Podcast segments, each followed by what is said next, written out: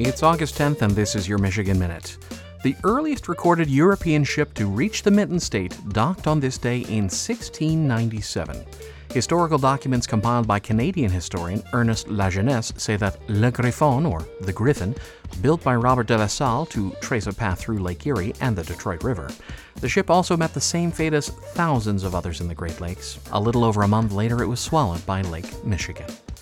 Also today in 1950, a bit of Russian propaganda about Michigan hit the Moscow airwaves.